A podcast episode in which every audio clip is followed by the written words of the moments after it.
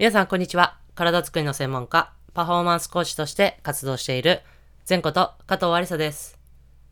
こちらの内容は、体に関する知識から、専門家である仕事のこと、考え方などを発信しております。本日は、雇われるメリットとデメリットというテーマでお話をしていきたいと思います。本題に入る前に一つお知らせをさせてください。私が主催しているバスケットボールスキルとトレーニングを掛け合わせたオンラインコース、バスケットボールオンライントレーニング、略して BOT というコンテンツの一つにゲストをお招きしてお話をいただく会があります。で現在はですね、全日本大学バスケットボール選手権通称インカレで5連覇をという大偉業を達成している東京医療保険大学を裏で支えているアスレティックトレーナー柳田さん。を前回お迎えしてお話をしていただきました。アーカイブが、えー概要欄のリンクからご購入いただけますので、ご興味ある方はぜひチェックしてご購入してください。はい、という形で本題に入っていきたいなと思いますが、本日はですね、雇われるメリットとデメリットというテーマでお話をします。まあ、これはですね、どちらかというと、まあ、専門家として、えー活動している若手の方だったりとか、まあ、これから学生トレーナーとして、えーまあ、専門家を目指している方向けの内容となってくるかなと思います。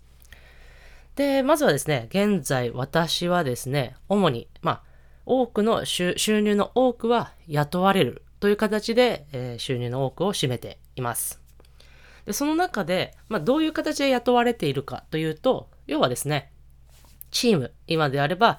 バスケットボールのトップリーグのチームと、えー契約をして、そのチームから、まあ、まあ、チーム、もしくはその母体である会社からお給料をいただくという形で、まあ、主に生活をしています。でですね、この雇われるメリットっていうのは、やはりそういう大きな、まあ、母体だったりとか、まあ、自分でこう何か集客とか、まあ、何かこう集客が必要なものはですね集客だったりとか、まあ、あとはこう社員契約とかであればそういう健康保険とか、まあ、いわゆる保険であの年金とかですね、まあ、そういうところが会社と、えーまあ、個人負担とのを減らすことができて、まあ、そういうところがこういわゆる守られているということを考えると、えー雇われるメリットというのはかなり大きいんではないかなと思います。で、デメリットとしては、もう単純で、雇われなくなったら終わりという形になります。いわゆる、まあ、自分でもそうですし、まあ、その先方からでもそうですが、まあ、辞めるという形になった時に、いわゆる収入がなくなってしまうという形が、いわゆる守られるっていう環境がなくなってしまうということが、まあ、最大のデメリットではないかなと思います。でですね、ここで大事になってくるのが、普段からですね、自分自身の、いわゆる収入を作る、自分自身で雇われる形ではない収入を作る、いわゆる仕事を作るという意識を持つということがとても重要にはなってくるんではないかなと思います。まあ、仕事というのはいわゆるですね、問題解決、ある人のこう何か抱えている問題を解決できることがま仕事であって、その問題解決をした、まあえー信頼だったりとか、まあ、証だったりとかっていう形で、まあ、金銭をいただく。という形になってくると私は考えているので、やはりですね、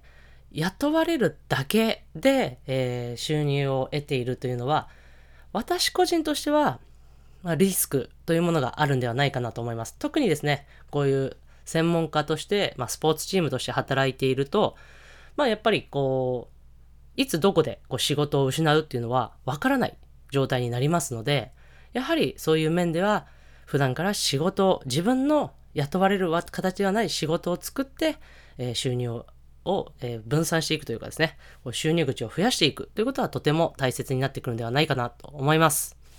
この、え仕事を作るということはですね、また別の機会でもお話をしていきたいなと思いますので、ぜひ今回のことをですね、そう参考に、え皆さんも活動していただけたらと思います。私もそういう形で頑張っていきたいなと思います。